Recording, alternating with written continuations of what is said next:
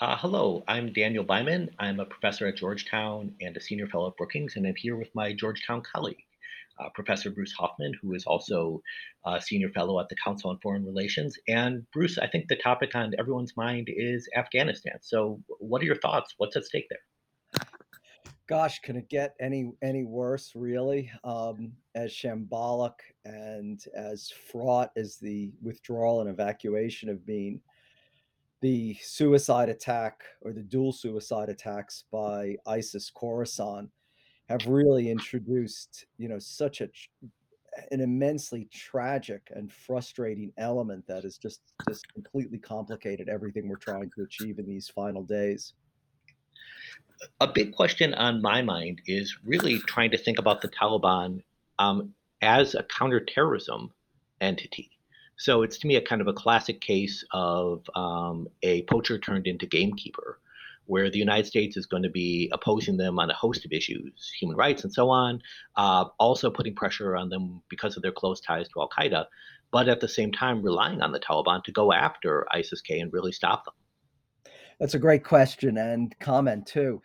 And actually, it goes both ways. The Taliban, I suspect, is going to be relying on us and our air power to interdict and to further degrade ISIS-K in Afghanistan. I mean, the problem we're going to face going forward, especially until we have an embassy or we reestablish some relations with the Taliban, is that in intelligence terms, we're going to be pretty much in the dark in Afghanistan. And one has to bear in mind that ISIS-K, because it has been so weakened over the past several years, I mean, don't forget, it was the United States, the Afghans, the Taliban and Al Qaeda all going after them, which resulted in about an 80% decline in their attacks over the past 2 years. But at the same time, that sort of odd configuration of combined forces didn't completely destroy them.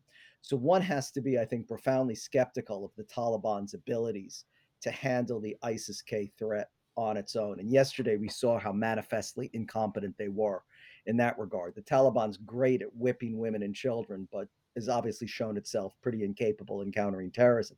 So they're going to need our help.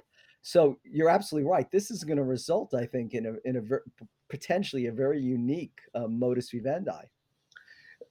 Another big question on my mind is really trying to think about Pakistan's role in all this. As you know, ISIS-K has really kind of emerges out of a number of groups in Pakistan that have ties to Afghanistan.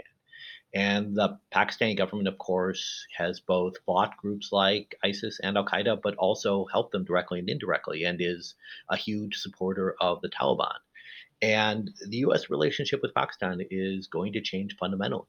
We've had to treat Pakistan with kid gloves at times because we relied on them for logistical support for U.S. fighting in Afghanistan. And I think there's going to be both a temptation to punish Pakistan and ignore Pakistan. So to me, Pakistan in some ways has emerged as the winner in all this, but at the same time, it's going to find its strategic situation tremendously changed and perhaps under a lot of pressure it doesn't expect.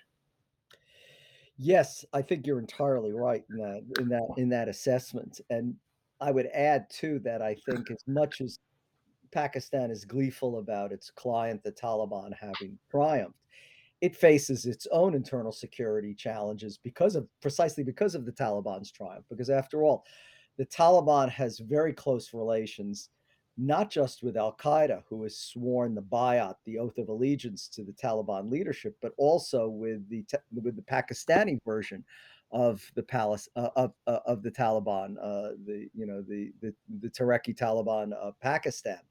So the Pakistanis have to be very worried too about their own Taliban ramping up operations. And, we're in the dilemma we've always been with Pakistan. We're less dependent, or we're not dependent on them at all now for security in Afghanistan, which has been one of the constraints of the past 2 decades. But at the same time, the last thing we want to do is destabilize Pakistan. And once again, as occurred in 2001 and in 2008, see a destabilizing factor through terrorist attacks that nearly drive Pakistan and India to the brink of nuclear warfare. So the complications with Pakistan are as great now as they've ever been in terms of U.S. relations. The last question to me is the million-dollar question for the Biden administration, which is okay, you have these horrible attacks in Afghanistan on U.S. forces and also killing dozens of innocent Afghans. But is this going to come home to the United States? And this is something that in the past you and I at times have differed on.